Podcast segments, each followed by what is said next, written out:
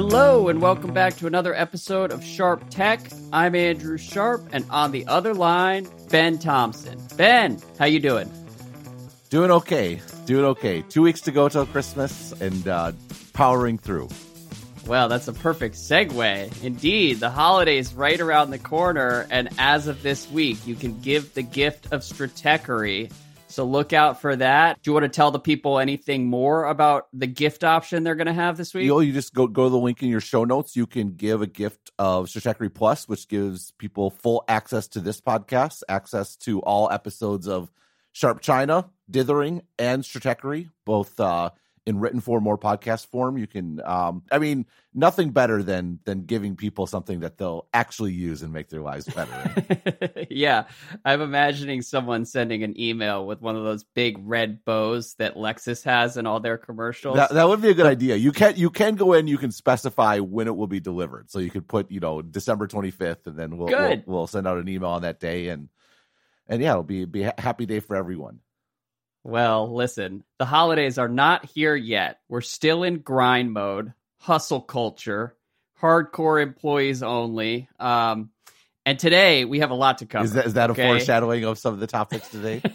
no, we're actually we're zagging. We're not going to talk about Twitter and Musk today. Oh, I oh hardcore! I, I, I, oh, there is a hardcore angle to both these topics, but yes, uh, there's plenty of discussion about about uh, Twitter to say the least. For now, though, TSMC and the future of remote work. Those are two topics that could probably be their own standalone episodes. So we'll have to be efficient here. But let's start with TSMC because there was some news last week. President Biden appeared in Arizona to announce that TSMC is building a second factory in Arizona and will be increasing its investment in the US from $12 billion to $40 billion. And you wrote about the event for Stratechery. We'll put a link to that analysis in the show notes. But before we get to why this news might be a little bit more complicated than it sounds, I want to start with the basics. Like for someone who's not really familiar with what's going on here, can you explain to people how this news fits into the larger CHIPS Act narrative? Well, I mean, it all depends how you look at it. By definition, anything chip related is going to fit into the CHIPS Act narrative because, uh, mm-hmm. you know, why wouldn't it? The TSMC announcement. So the, the original announcement was uh, under President Trump. It was three or four years ago, and at the time that TSMC announced their investment in Arizona, they bought enough land and the like basically for multiple fabs. So this actually I, I think is, is, fair to assume won't be the last announcement about this this location either. So that initial 12 billion announcement was pre Chips Act. Uh, the you know certainly uh, you well, if you take Morris Chang at his word, who gave a very sort of uh, blunt interview to the Brookings Institute last spring. There's another link we should put in the show notes because it's worth checking out. I also wrote about it in Stratechery at the time was pretty clear that look, we're doing it for political reasons. The U.S. has basically demanded we we build a foundry in the U.S., so we're doing that, and that plant was uh what was at 12 billion one. It was five nanometer at the time it was announced, and this is important because five nanometer at the time of the announcement was cutting edge for TSMC, but this wasn't a plant that wasn't going to open until I think December 2023 is the target date with you know real real scale production in 2024. By which point, five nanometers no, would no longer be on the cutting edge. Uh, TSMC mm-hmm. is sort of ramping three nanometer production right now. The sort of next step down the chain, and so it, it's always been a case, sort of from day one, that what was being built was not necessarily cutting edge and was relatively small. I mean, j- just the the and I mean that those numbers are really big, but that's because building foundries are really, really expensive.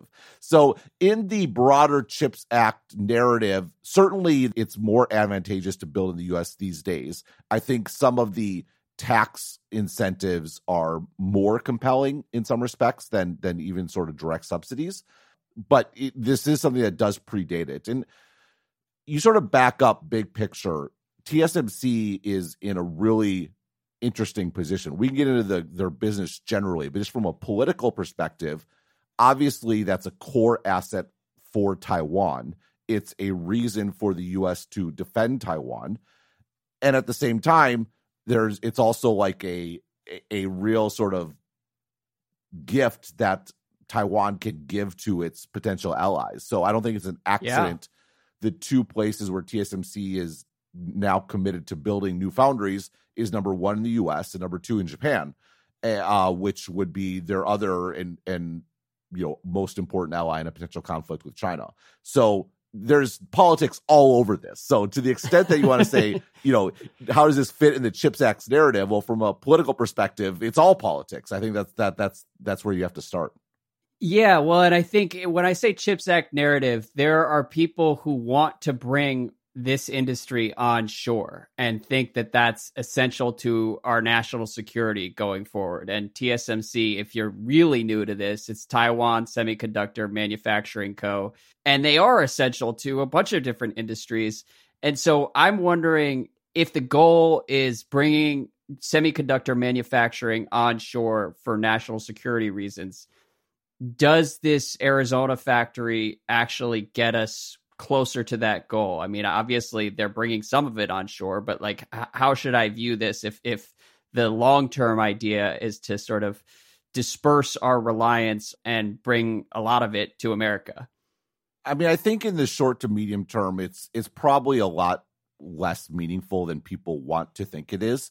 And I kind of feel bad. I, you know, I was fairly negative overall about this in in my piece last week, and I kind of feel like as being a wet blanket. I mean, there, I, I think the most positive spin you can put on this is, look, it's a start and there's mm-hmm. going to be some sort of development of ideally an ecosystem, particularly in the Arizona era area. There's going to be more employees in the U.S. that can operate these sorts of things.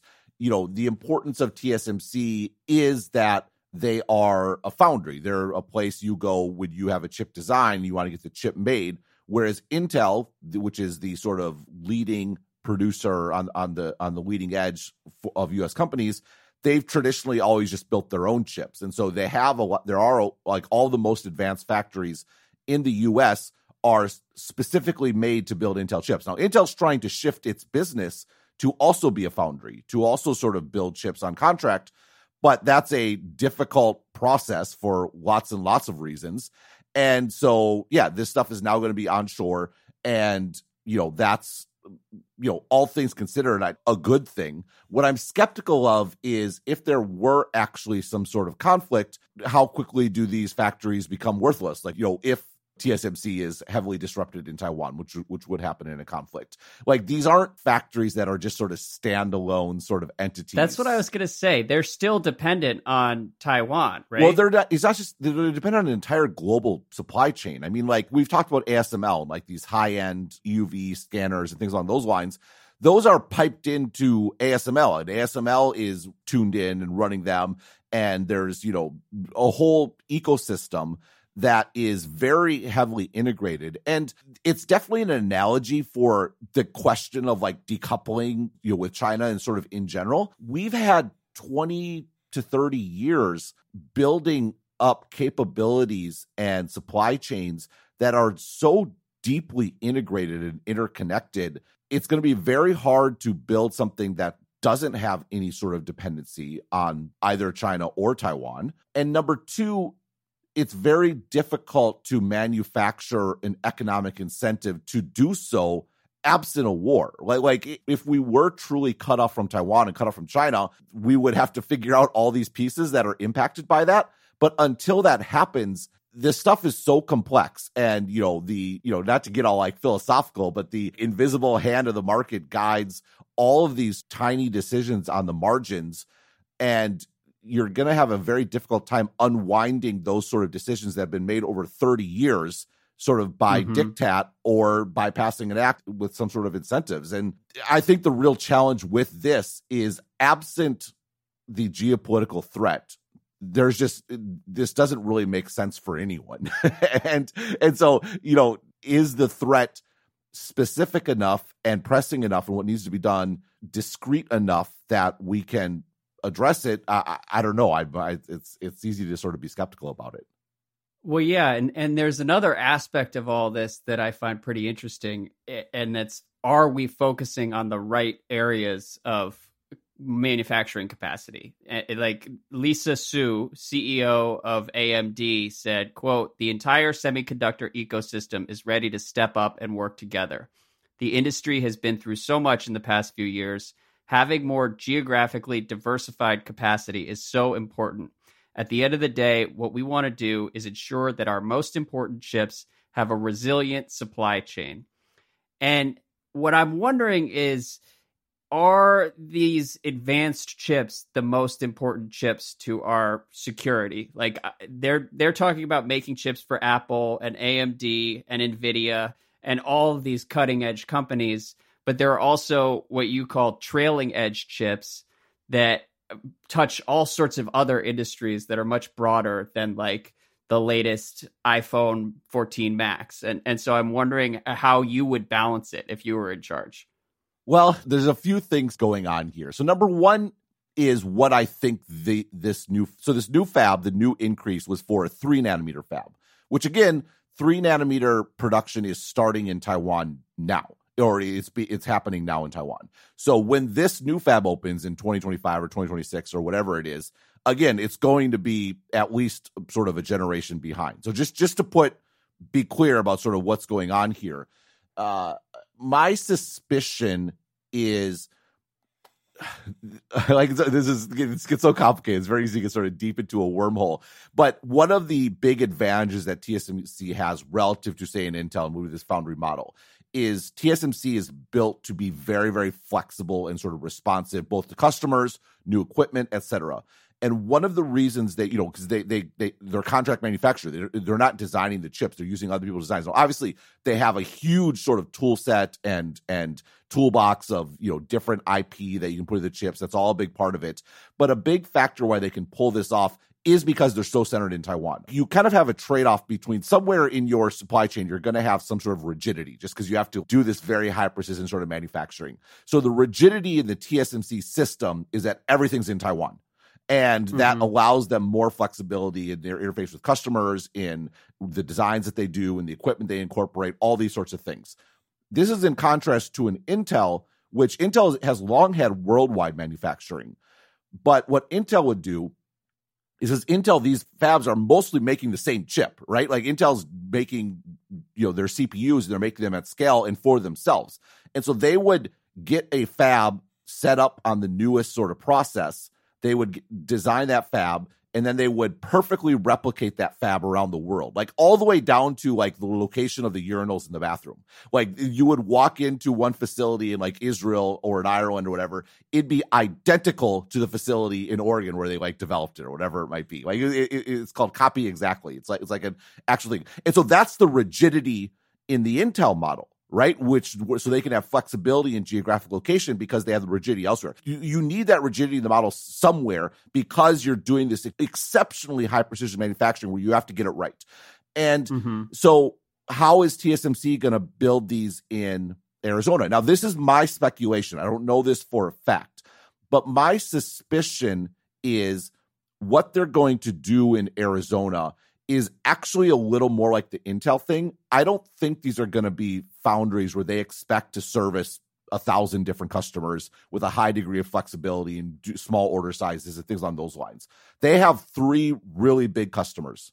Those three really right. big customers, actually, they have like four or five really big customers, but the three that are US companies are Apple, the biggest by, by a significant margin, NVIDIA, and AMD those three companies, of course, would love to say, just for a pure PR reason, yeah, our chips are made in America. I mean, Apple in particular, right? Like, that's the first thing Tim Cook did on Tuesday last week. Came out and tweeted, "Made in America." That's Apple right. Silicon. A nice little Good distraction from the fact that their phones are utterly dependent on China, right?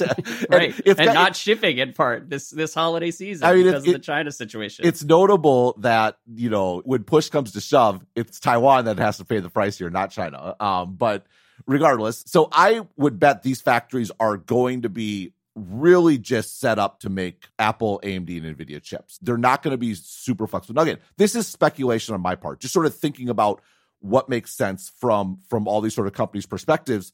And so you have this situation where, yes, you have more cutting edge sort of manufacturing. Ideally, Intel will be so caught up by then. Again, these are a generation behind. So, you know, in, Intel could certainly be, be caught up at this point. But you're getting advanced manufacturing that's still sort of dependent on Taiwan and tied into the global semiconductor ecosystem. And it's good, but I'm not sure it's the best allocation of resources. Like, what would I do if I were in charge? If you were president, what would you want to do? So, one of the big weaknesses that okay, so, this, we have a huge dependency on Taiwan. We have a dependency on Taiwan not just for leading edge chips, where Intel is doing its best to catch up, but we also have a huge weakness in trailing edge chips. These are the the old small chips where TSMC would have built a fab in say 2005 or 2010 that makes these chips. That fab is long since depreciated. So they're making they're, they're they still operate. They're still making chips, but those chips are very cheap and they can but they're still cash flow positive because these fabs are fully paid off. And these are the chips that go into things like cars, that go into things like appliances. Basically, there's a lot of chips that aren't necessarily on the absolute cutting edge that are super important. Now, there is zero economic incentive to make these new trailing edge fabs. Because again, the reason why they make sense economically today is because those fabs are fully paid off. In other words, those fabs have been built and are sitting there in Taiwan. So if they're just going to be sitting there, let's at least continue to produce these chip low margin, uh, these cheap low margin chips. Well, no, they're high margin because they're fully paid off, right? The, the, the, okay, yeah. yeah so, okay. But, but they're low revenue. That's the key thing. They're low, low revenue, high margin. And so TSMC dominates this market. Now, the big increase in this market is in China because again China can make the old chips right? It's not where they're sort of limited is in the most advanced chips. And so there's a lot of increase in Chinese capacity in this area. And a concern I would have if Taiwan were cut off from the US is we would be completely cut off from these trailing edge chips and th- the problem is we couldn't get toasters or whatever it might be. Right. We could get like the, you thought that car problem was bad during during during the pandemic. It would be well, a million times worse, right? And so you have a situation where you have a real potential risk in these trailing edge chips. You also have zero economic incentive to address that risk. That seems like an excellent use for government subsidies, where we're going to provide money to build foundries that provide needed diversification that are not economically viable. And so mm-hmm. that that's that's like a, de- a, definitional description of when subsidies are sort of a, a important. So that's my would have been my number one sort of application. Now, when it comes to leading edge, like Intel was out there like threatening people, like, look, you better pass this CHIPS Act and give us money, or we're we're gonna stop building. Intel has to build leading edge foundries like or they're going to cease to exist as a business like they, they don't need sure they will take all the money they can get but they already have the economic incentive to figure it out and to build these sort of chips. And so that's one of my first criticisms of the CHIPS Act is I would have much preferred to have seen a much more focus on this trailing edge thing. Again, just because it's a place where subsidies are kind of the only way to solve this problem.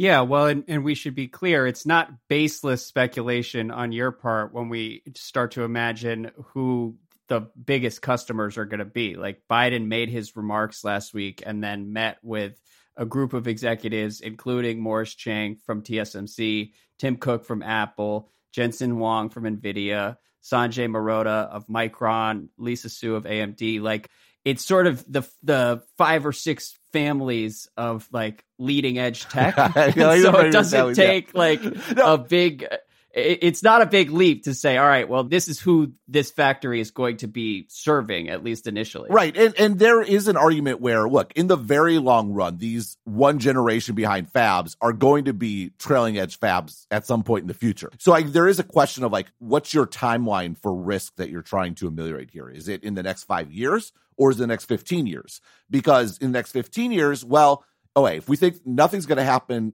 to Taiwan for the next X number of years, then sure, maybe, you know, we'll have moved past the trailing edge by that point. Like the auto companies will have shifted from 90 nanometer chips to 28 nanometer chips, wherever it might be. But again, we're not building 28 nanometer chips here. We're building three nanometer chips, which are very right. expensive. Like, eh, like one of the, one of the underappreciated things that has happened in chip manufacturing is around 14 nanometer or so. It used to be the case that building faster chips were also cheaper. And so you, it was actually better to get the faster chip because, you know, when you could just fit more stuff on a wafer, then mm-hmm. you know mm-hmm. you, you could actually make it cheaper. So it was amazing. It was like you got you got a faster chip, a more efficient chip, and a cheaper chip all at the same time. Several generations ago, we crossed a line where that was no longer the case where it costs so much to build these foundries that the chips were markedly more expensive. And the reality is, is there's a lot of applications that don't need chips that are as fast as what's going to be produced in these factories. Like, like, like there, now there are things that do, but there are a lot of things that don't. And so in the long run, are these going to be the sort of like bog standard stick it in a car sort of chips i mean for self-driving sure but for you know operating your your window maybe not the one thing that I worry about reading all of this is it, it, sounds like this is great for Apple. This is great for AMD. This is great for all these companies who have their own incentives to diversify their supply chains. But if the goal is like long term security of America's economic interests, then this is not the right way to do it. Yeah, I mean, it's again, it's not necessarily bad, but it's I don't know that it's really the most efficient use of resources. The um the other thing I would have done with the Chips Act is I would have much preferred to see it structured instead of just giving money to like Intel and say, you know, mm-hmm. oh, you know, we really hope you succeed in building more, you know, these cutting edge chips. I would have structured it as being a guaranteed buyer. What Intel needs are customers.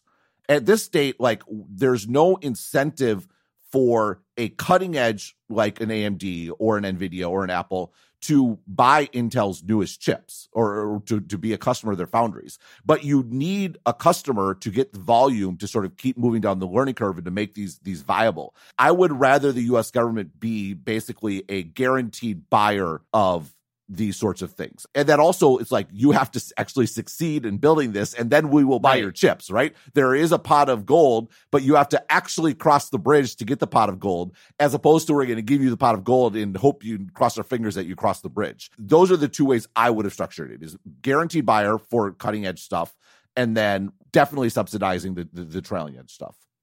And the second prong there, that's what we did with development of the vaccine, right? That was part of Operation Warp Speed, where we like guaranteed to be a buyer.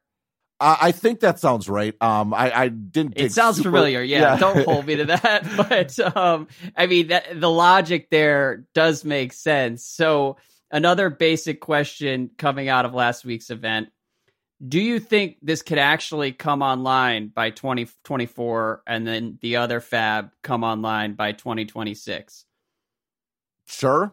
TSMC is still projecting those dates, and I think they have been more reliable in their date predictions than, say, an Intel. So, yeah, but I, there's definitely challenges for sure. I mean, you know, I, I kind of mentioned it in my update, but there's a fair bit of scuttlebutt, you know, here in Taiwan just about cultural clashes and challenges. I mean, the, the reality is, you know, TSMC here in Taiwan is obviously a very prestigious company. It's a great place to work. If you're super smart and super capable, it's a dream job. And you go there and you'll get, you know, subsidized housing and, and you'll, you get to say, you know, tell your in-laws that you work for TSMC and it, it's sort of a great thing but it's a brutal job, right? Like there's an mm-hmm. aspect like you're working long hours. This stuff is really, really hard. You're on call all the time.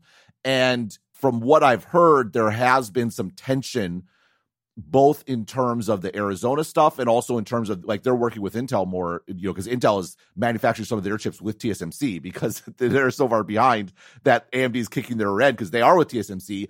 And it's there's a lot of frustration about like, look, you're taking how how many weeks of vacation? Like, what do you do during the summer? Like, uh, your ski trip where? Uh, and, and again, I'm not defending or saying making a normative statement. I just, just just a fact. There's no value judgment on one side or the right. other. It's, but yeah, there there is there is sort of a a tension here, and I think that's you know that's come up in reporting in a letter that they sent to the Commerce Department saying like, look, we're having a hard time finding you know qualified people. qualified people, and that qualified people isn't just sort of like a the right education sort of thing. It's like a look, there's a way we work, and you know they're actually shipping a bunch of Taiwanese people there. Like they're they're building like an entire like village uh, for for wow. folks to live there, and and that's you know again maybe that's a maybe that is actually one of the positives where a development of talent and an ecosystem that can really you know work in this area is something that the U.S. needs. And, and I think that's actually probably the most optimistic take on this is, yeah, okay, sure. They're plugged into TSMC now. If TSMC's headquarters are destroyed, they may not be very useful because they've lost their connection to the mothership, as it were. And yeah, it's a generation behind, but we got to start somewhere. And that mm-hmm. is, I think, probably the most optimistic take on this. And it's an analogy for lots of stuff, right? Like, this stuff went abroad for a reason. There just aren't those kind of jobs in the US generally anymore in all kinds of areas that are like this. And there's a broader sort of question about globalization or culture or lots of stuff that goes into what it will take to bring this stuff back on shore. But this is definitely sort of the tip of the spear in that regard. Yeah, well, and it is pretty interesting. It wasn't just jobs that went offshore. It's like after doing this around the world for 20 or 30 years, the skill set necessary to do it effectively here just doesn't really exist. And like the processes don't really exist. And so training a workforce and establishing a culture, it's not surprising that it doesn't happen overnight. And, you know, Morris Chang was pretty honest about that when he spoke at the event on Tuesday. He, like, he, his remarks were a little bit dour, I would say. I don't know if you saw them, but I'll, I'll read from Nikkei Asia. Uh, Chang had always dreamed of building a chip plant or fab in the US because of his own background. He was educated and worked in the US for several decades but his first experience did not go smoothly. It was, I thought, a dream fulfilled, Chang said, but it ran into cost problems. We ran into people problems. We ran into cultural problems. The dream fulfilled became a nightmare fulfilled. It took us several years to untangle ourselves from my nightmare, and I decided that I needed to postpone the dream. And obviously, I think everybody involved in TSMC says this time it's going to be different, but a lot of those challenges are still front and center as they try to bridge the gap there. Yeah, just for broader context, what Chang's referring to is TSMC has a plant in Oregon. Uh that right. and they it was opened around 2000 and it's never been very profitable. Now, the way this stuff works is because almost all the largest portion of the cost is in the initial build out they still run it because once you've built it, you might as well sort of keep running it. But there are ongoing unit costs as far as your workforce and, and things like that. And they've, you know, Morris Chang in particular has been very honest about this. I mean, you thought he was dour this. Again, go go back and look the, at the that. Brookings talk is even more. The dour, Brookings yeah. talk is very straightforward. Uh, it's it's just it the unit costs, how much it costs to produce one chip, are just not remotely competitive with what it costs them in Taiwan. And now there's there's other reasons beyond just culture and workforce stuff. Uh, Taiwan in general, the salaries are very low here for lots of complicated cultural and political reasons. Uh, Taiwan also has a real currency advantage. Uh, Taiwan, I think all evidence suggests, is a one of the worst currency manipulators. But you know, because can you explain that a little bit? Every time we talk chips, you you reference their currency manipulation, and without going too far, it sounds like you don't want to make any like explicit accusations. But I'm just curious what you're alluding to. The the, the Taiwan dollar is, I think, it's much lower in value than it probably would be if it were allowed to float freely. And the you know there's kind of a it, it's kind of a running joke among some of the expats here. There's uh, always like a, a, a daily article that's generated about the you know what the exchange trading was in that day, and it's like oh yeah the the the NT dollar dropped to XYZ and in the last hour it suddenly increased back to XYZ, which is everyone knows it's like someone coming in and uh, changing the price. And uh, basically the long and short of it is that chips made by TSMC in Taiwan are likely much cheaper than they would be if the exchange rate were to float equally. And so that and okay. they sell in dollars and and they and so that that's a real advantage. Uh, so uh for from for TSMC. So they they sell in US dollars. Yeah, and, and so their costs in... their costs are in low Taiwanese dollars both because right. from from a currency perspective and also because it just labor is much cheaper here. Again, for other reasons, not just sort of sort of currency reasons. And so there's a real cost advantage in general in Taiwan. So this isn't just a US sort of having more expensive, lazier workers. Like I think that that mm-hmm. that's that's uh, there is some aspect to that, but it's not the only story here for sure.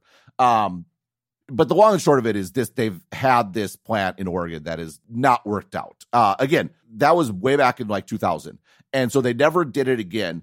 And when it came to talks to doing again, Morris Chang was opposed to it because again, she's like, we tried this, it doesn't work. This makes no sense.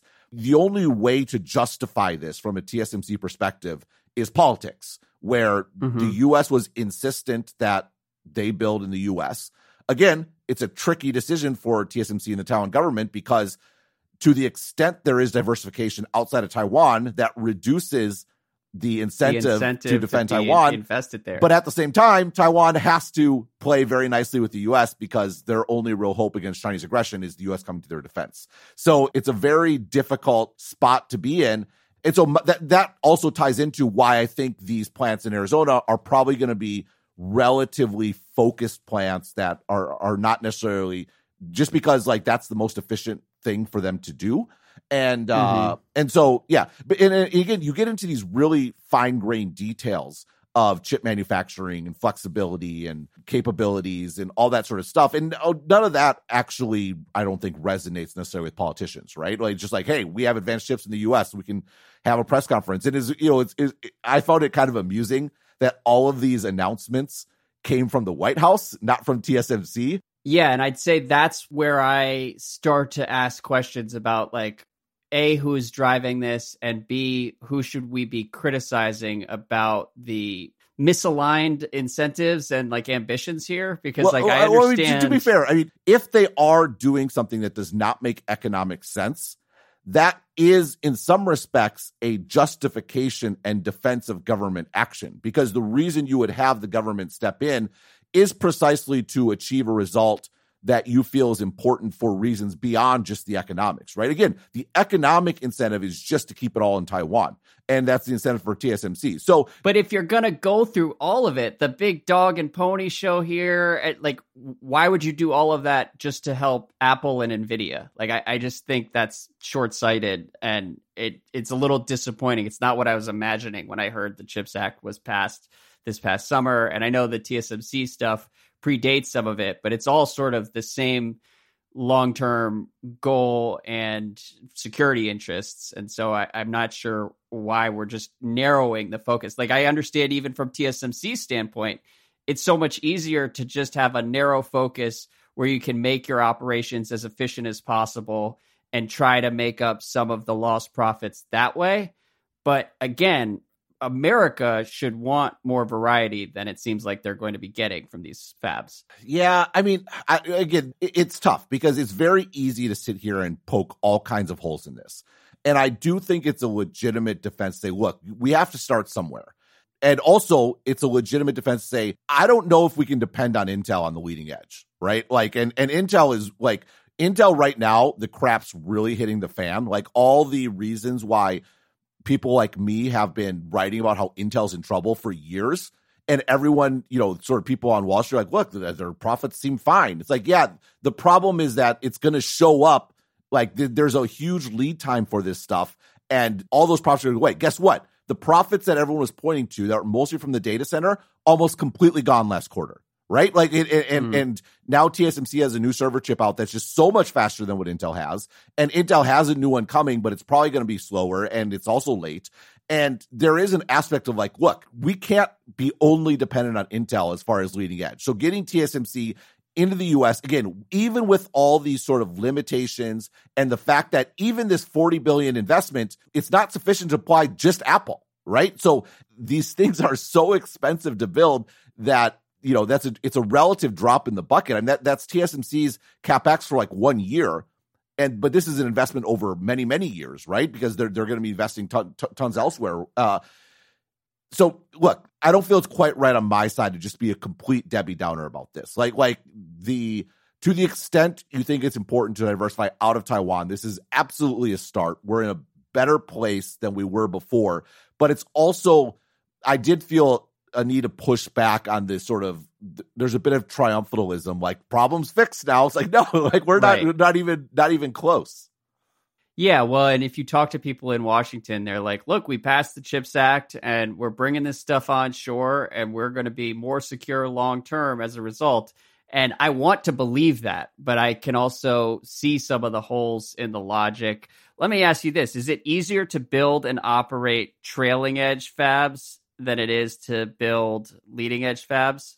Yeah, for like, sure. The... yeah, and, and okay. there are trailing edge fabs in the U.S., mostly uh, run by Global Foundries, which was a you know used to be AMD's manufacturing arm. It was spun out uh, like 12, 13 years ago. And so we do have those sort of fabs in the US. But yeah, for sure, it's it's a known technology. That's why China's doing it, right? Because it's right. it's relatively simple, it's, it's relatively, you know, sort of inexpensive. Um, and yeah, I do think that should be more focus. Um, again, it's a start, right? It, it's no, start, yeah, it's but... a start. And look, I'm in Washington D.C. I'll get a note over to President Biden, and we can get the wheels in motion for the trailing edge. Um, final note here, Morris Chang, and this is the the particularly dour part of his remarks last week. 27 years have passed, and we've witnessed a big change in the world, a big geopolitical situation change in the world. Globalization is almost dead and free trade is almost dead.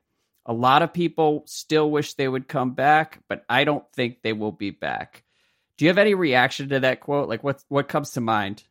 Well, for sure it's a forward-looking statement, I think more than a the stuff that's built is not going to like the integration with China is not stopping, right? The integration the dependency on Taiwan is not going away the big question is sort of investment going forward, right? So if you're, you know, how much investment uh, in new capacity or new ability are companies going to make in China looking ahead? And for Taiwan, mm-hmm. how much are they making Taiwan? Taiwan is one of the biggest. I sort of, you know, mentioned in passing with Apple, but uh, you know, Apple is, hey, if we can reduce our dependency on Taiwan, let's do it, right? I mean, Taiwan is sort of stuck in the same boat because of these sort of risk factors, and that's a bummer. It, it's it's a bummer, I think, for for it's certainly a bummer for Taiwan. But again, it's so going to be so hard to unwind what has already been done. And maybe right. that's a good thing, right? Like the, you know, maybe that remains the biggest reason why my percentage view of the chances of a conflict are very low. And I think lower than the attitude in Washington, D.C., just because this stuff over 30 years, this stuff gets so tied and no, like, who can actually trace through all of the different component pieces that go into some of this stuff, right? Like you have suppliers mm-hmm. like multiple levels down that go into making these chips or making an iPhone or making a stroller or whatever you can think of that all of those pieces need to be, be reworked and redone in a world where you're not going to be dependent on China or you're you're you can afford the risk of conflict in Taiwan. And also, again, Taiwan is not motivated to get away from that world where there's no longer a dependence on Taiwan.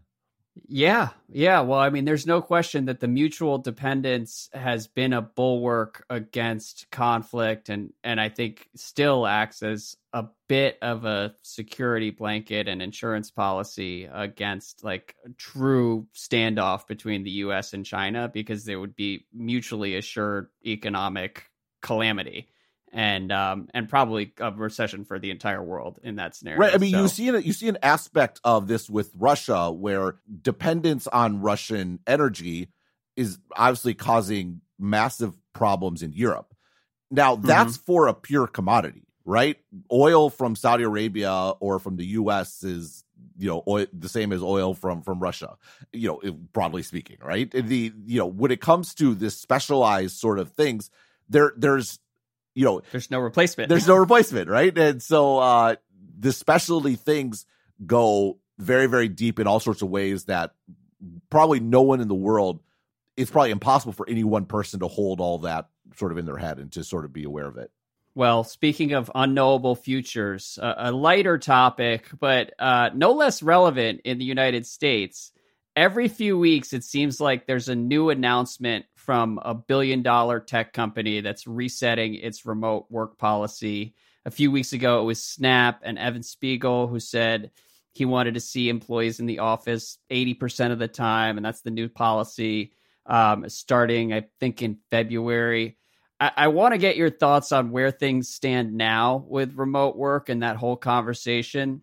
But first and foremost, you're a fun person to ask about this because a lot of your life changed because of remote work. So, can you explain that part of your story? Yeah, well, it makes me a terribly unreliable narrator about this topic. So, put that up front. This is very much speculative on my part. Uh, I did move back to Taiwan once I started working for for Automattic, which is a fully remote company, and it was it was really interesting. I mean, th- there's a I think one thing that is underappreciated is there's a lot of investment in sort of infrastructure and processes that goes into making this work well.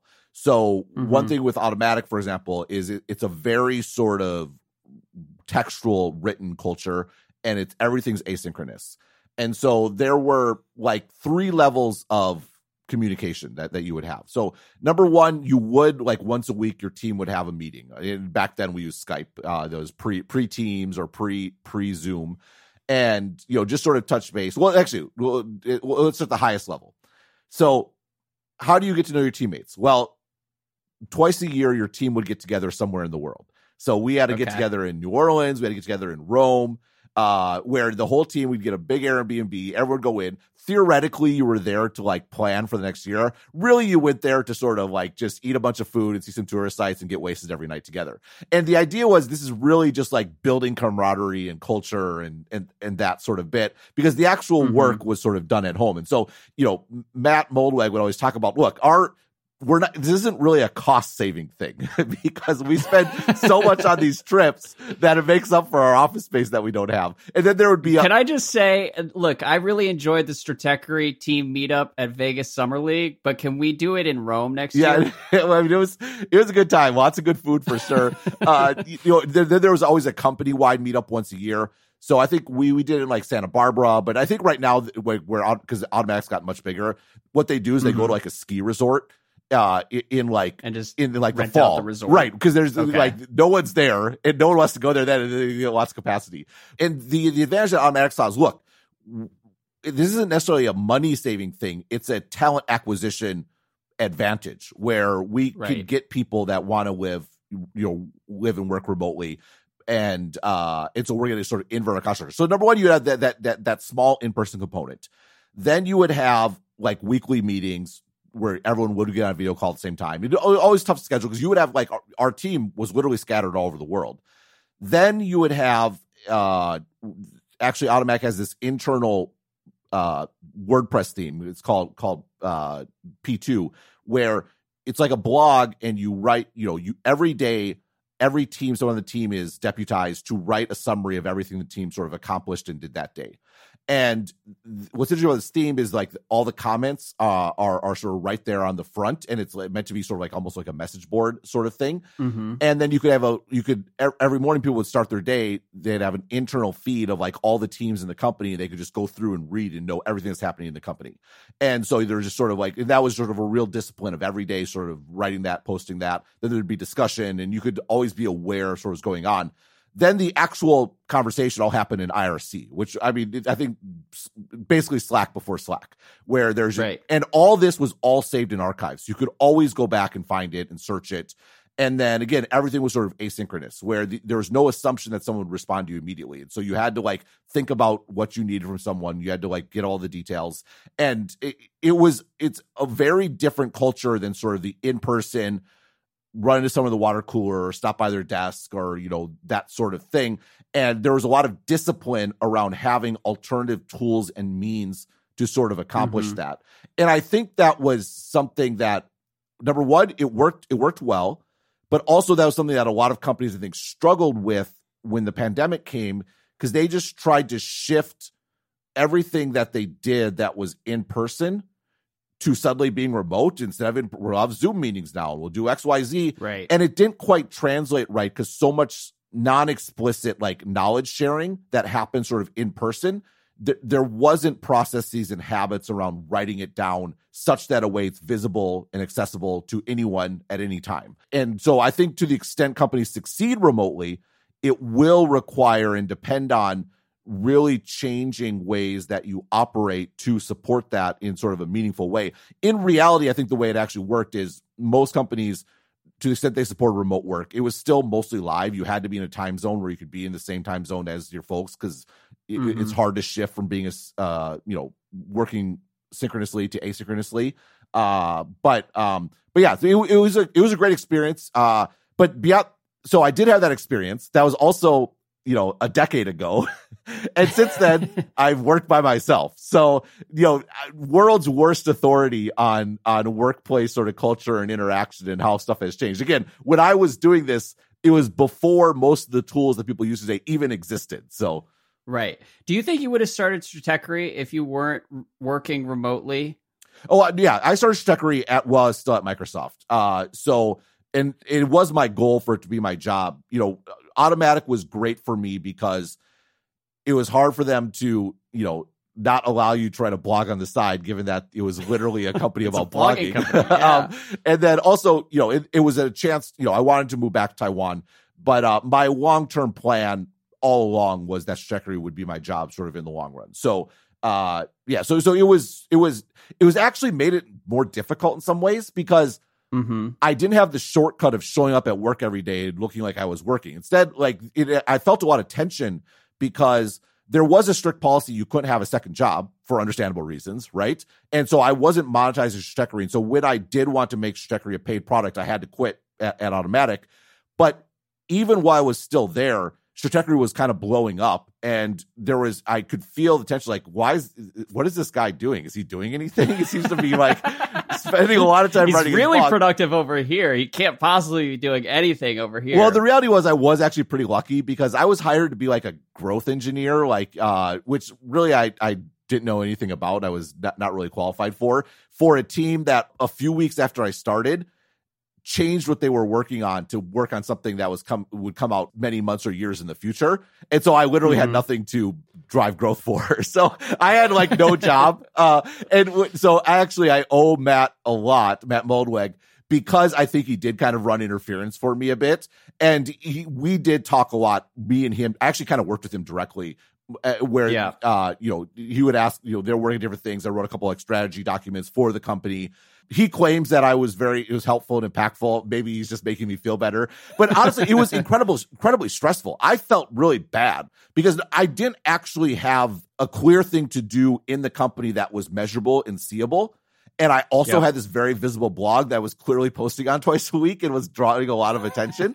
and it was really, really, I felt really bad and, and stressful. At the same time, this thing was blowing up. And so I, I, of course, wanted to keep working on it.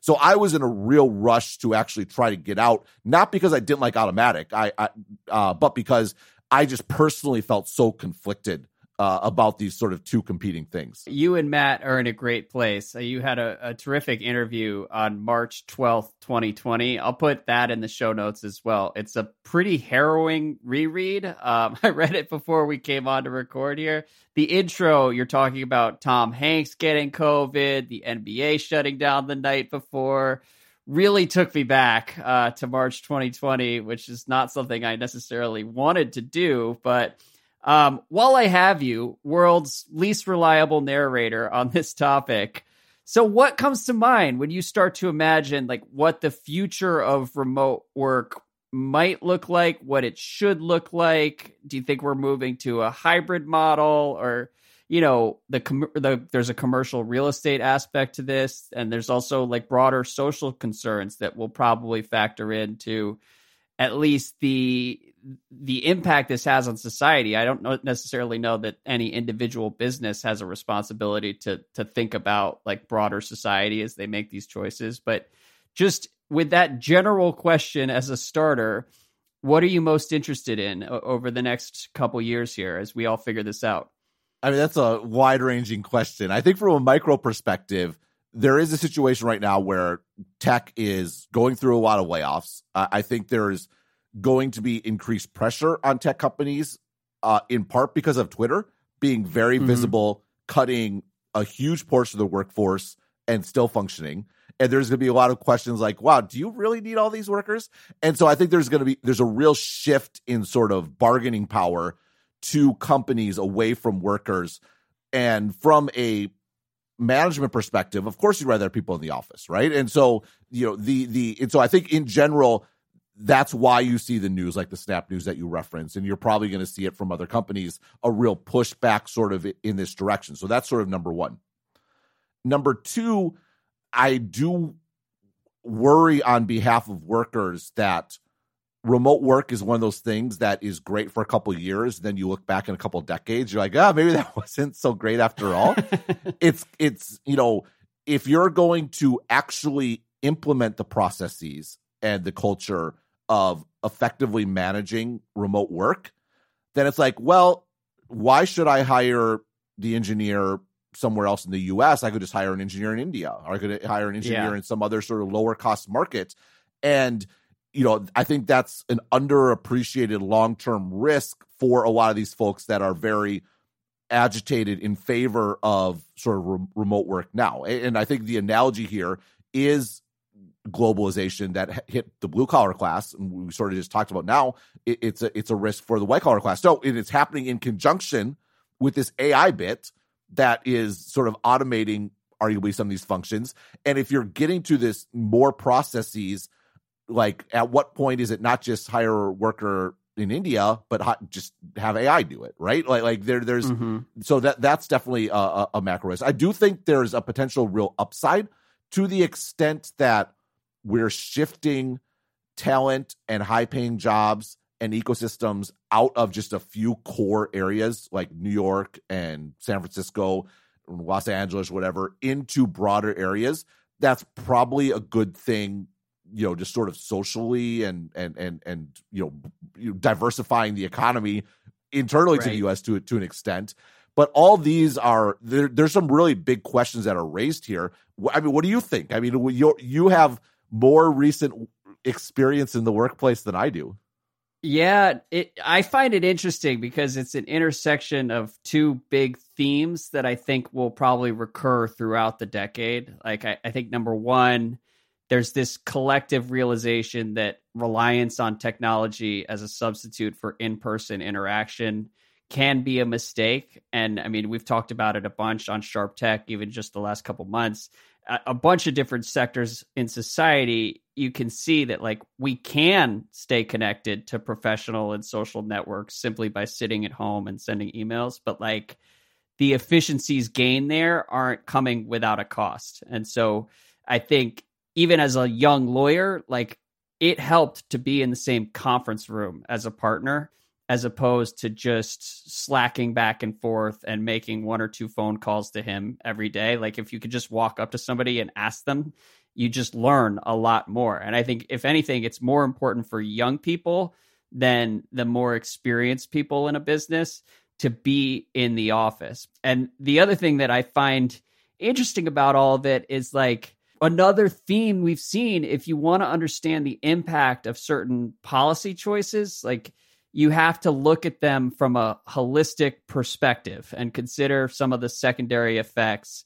And obviously some of that's always been true but like with remote work it may be more affordable for individual businesses to shift to remote work and reduce some of their commercial real estate footprint. But what does that do to like an economy in a big city? And what, what does it mean for society if a bunch of privileged people are working from home and everyone else is running around outside in the service economy like i don't really like the idea of that stratified version of society um, it's sort of what we were living with for a couple years. Yeah, I was going to say. I, I, mean, I think it's really interesting to consider.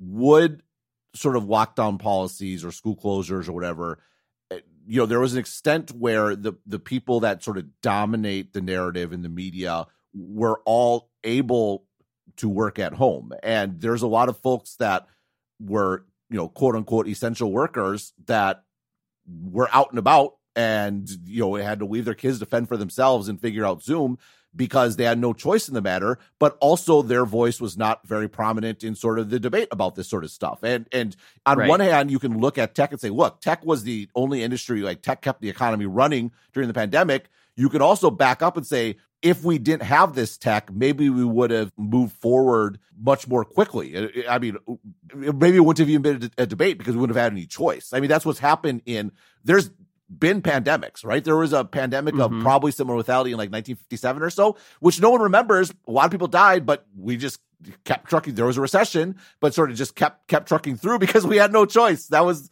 that was the way sort of stuff worked. Yeah, well, and I just think about my own life. I like interacting with the outside world. Like I, I liked going to the office every day. When I, as soon as we were allowed to go back into the office during the pandemic, I was there every day because it was just better than sitting around in my house. Now, flip side of this, I'm a giant hypocrite as well because I also, over the last year or so, have taken advantage of the work from home model and have learned how to incorporate exercise into my day. And I'm just like, in general, a lot healthier this way. And I think a lot of people, a lot of young people feel better about their professional lives when they have a little bit more flexibility and don't have to spend like 90 minutes commuting back and forth to a job every day and that's important to factor in as well. I mean, uh, almost everyone my age prefers to be working from home than working from the office. So I was sort of the the weirdo outlier, like among the associates well, I, at my firm. I, I, like how you are still classifying yourself as a young person. Um, I'm not sure how long you can oh, carry that out. It might be. yeah, I'm going to cling to that as long as I can. But that's a point well taken. The young versus old thing, I think, is applicable to companies as well right? Like the the older a company is, and if it has an established business model, like say a Google or a Facebook, um, I mean theoretically Snap, but you know we'll, we'll throw them in there. You know, mm-hmm. the, the mm-hmm. easier it is to have people because there's sort of like no there's jobs that need to be done. You know what those jobs are, and there's measurable outcomes as to whether the jobs are done or not. Like that lends itself to to sort of remote work. If you're a startup, like there are examples of startups that are fully distributed. I think GitLab is one of the most popular ones, but there's a reason everyone goes to the same few examples of successful remote remote startups because there is some aspect of when you're figuring stuff out when processes are not clearly defined w- because you can't afford to sort of become very structured and regular because you're still trying to achieve product market fit like the, when you're in that, you know, go back to the TSMC example. When you have to be super flexible and figure stuff out, it's really beneficial to have everyone in the same spot. When you get to yeah. a spot where you know exactly what you need to do and you just need to reproduce it, then you could be Intel and have fabs all over the world that are the exact same. And that tension and trade off, I think, you know, that young versus old isn't just an employee thing, which I think is a very correct and astute observation by you. I think it's probably also a company thing. Yeah. Well, um, I think what's most interesting to me is how unresolved all of these questions are going forward, and we're all sort of we're we're all sort of going to figure it out together. And um, I don't know what the what the right answers are because I look at my own life and I am happier with my current setup. I just have to build in certain like I have to be very proactive in the same way that Automattic was. I have to build in opportunities to interact with the outside world. Because if you're just sitting around and, and this, like, there's the loneliness epidemic that has been in the news recently where people just aren't seeing other humans as often as they once did. And that's a big problem. And if you're just sitting around, you may feel connected, but you often look around and you're just like, moderately depressed. And like it and I have to be very careful to not fall into that trap. And I I am. I don't know whether you've changed your your work from home habits over the last 10 years. Have, have you developed any like skills and and tips? Well for sure one thing that you, I did for a while have like a separate place to go work because I think mm-hmm. it, it is there's just a lot particularly when, when my kids were younger it's just challenging to be there but not be there you know, yeah. to, to an extent. And so that was, you know, I'm back at home now, but in part that's because everyone else is gone more often, right? So like I think just I'm sort of more more on my own in that regard.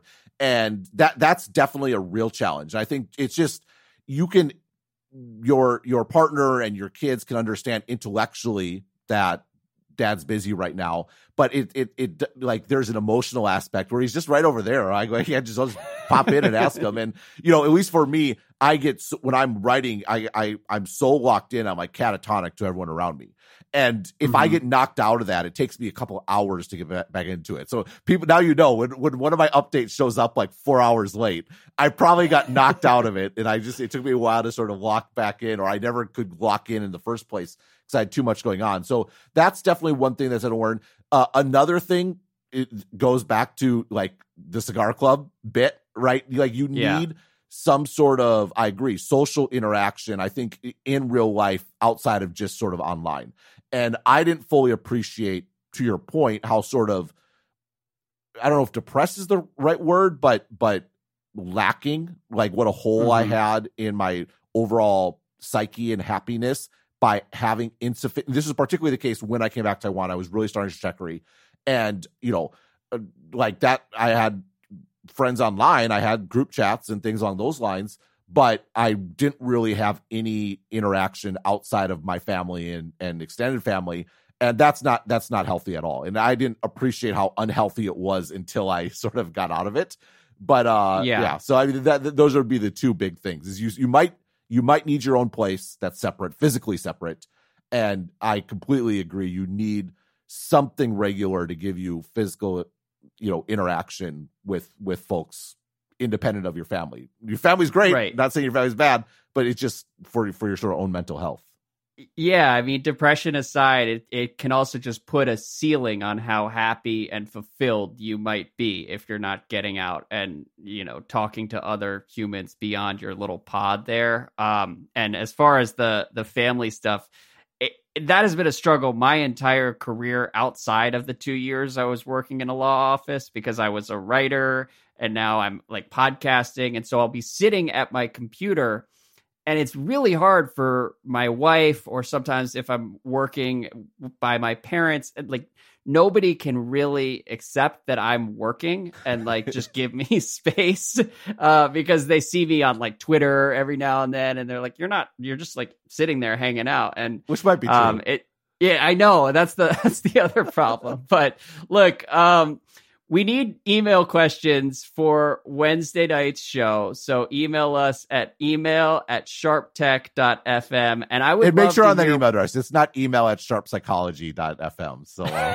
yeah, this is armchair psychology ends with this episode. But I would love to hear what other questions people have about remote work. Um, and we can keep this conversation going in the next episode and uh, hit on Anything else? There's a lot going on out there. We got a question about Amazon recently. I want to talk about them.